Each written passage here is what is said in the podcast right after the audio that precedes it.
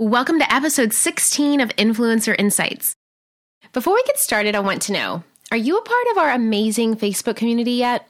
It's a fabulous place to dive deeper into each episode with myself and other podcast listeners to ask questions about the show or episode and receive exclusive bonuses relating to the show. If you're not a part of our awesome community yet, we'd love to have you there. Visit facebook.com/groups/The Influencer Podcast to be a part of this wonderful community. Welcome to The Influencer Podcast. Each week, Julie Solomon, a marketing strategist and New York Times bestselling publicist, takes you behind the scenes with successful influencers, bloggers, and industry elites in conversation to share how they engage, persuade, and grow their unique influence. Her mission is to share exclusive insider tips, wisdom, and action-based tools to help you strengthen, monetize, and build your own industry-leading influence. With summer pretty much almost in full swing, it's time to squeeze out all that spring has left to offer in terms of getting your business and life together. You will have a little help today with this episode's free downloadable worksheet that's all about tackling a consistent online presence and the apps that help. So keep your ears perked to find out how to grab it today. For me, I take the spring cleaning mantra pretty seriously and use the season as a time to tie up loose ends and get it in tip-top shape heading into summer. I actually talk all about the steps that I take to gear up for summer when it comes to business goals in the Insights episode number 9. So if you're interested in creating some goals before summer really hits, listen to that show next. But in today's episode, we're talking about one last spring cleaning task when it comes to your business. It's time to clean up your online brand and get things consistent. Maintaining a streamlined online presence will not only let other brands have a clear vision of what your brand is, but the entire visual process will be smoother. You want your audience or potential follower to come to your brand, whether that's a blog, social media, feed, podcast, whatever, and really notice a consistent feel. You want them to understand who you are and what your brand is about right away, and for it to stay similar from resource to resource. After all, first impressions are important, right? As we mentioned in Influencer Insights episode 15, the first step here is to define exactly what your true brand is.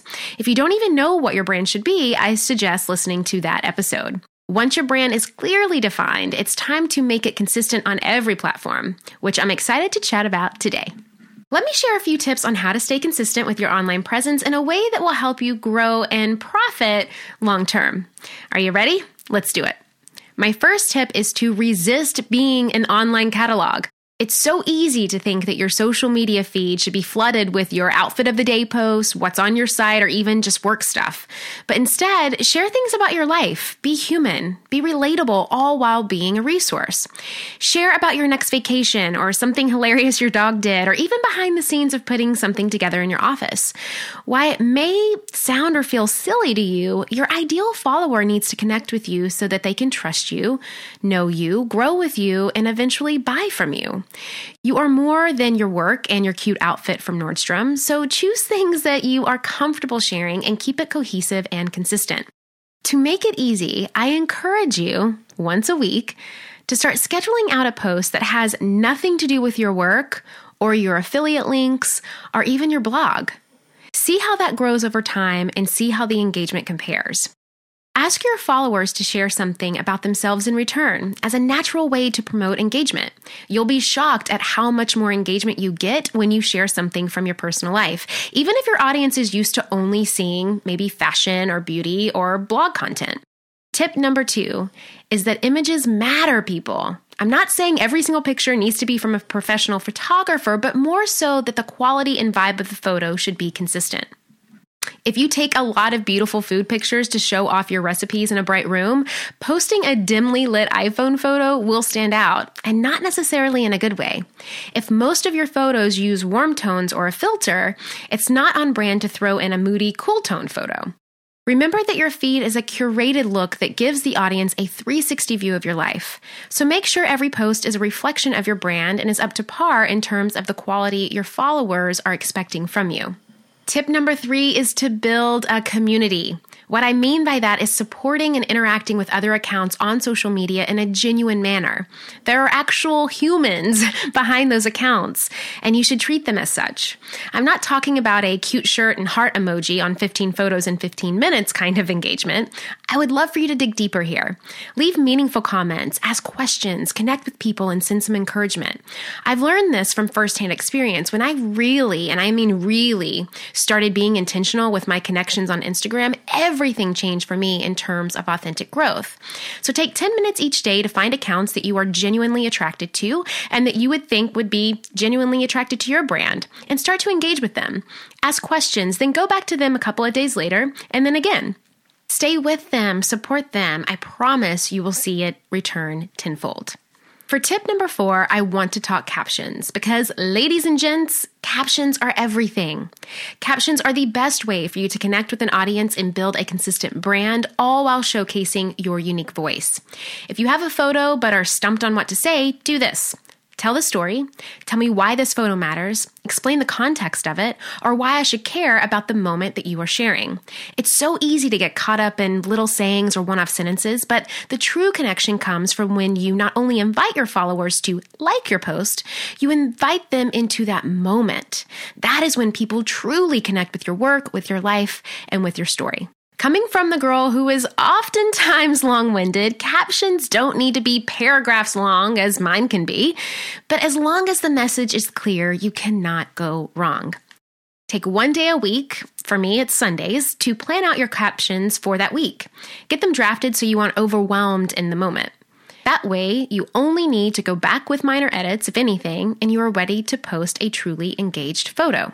Put them in the notes section of your phone or on a planning app like Plan or Planoly, and then go into your week with a bank of authentic captions. I even do extra ones sometimes if I'm feeling inspired for the weeks that I'm swamped or the weeks that I just feel funky.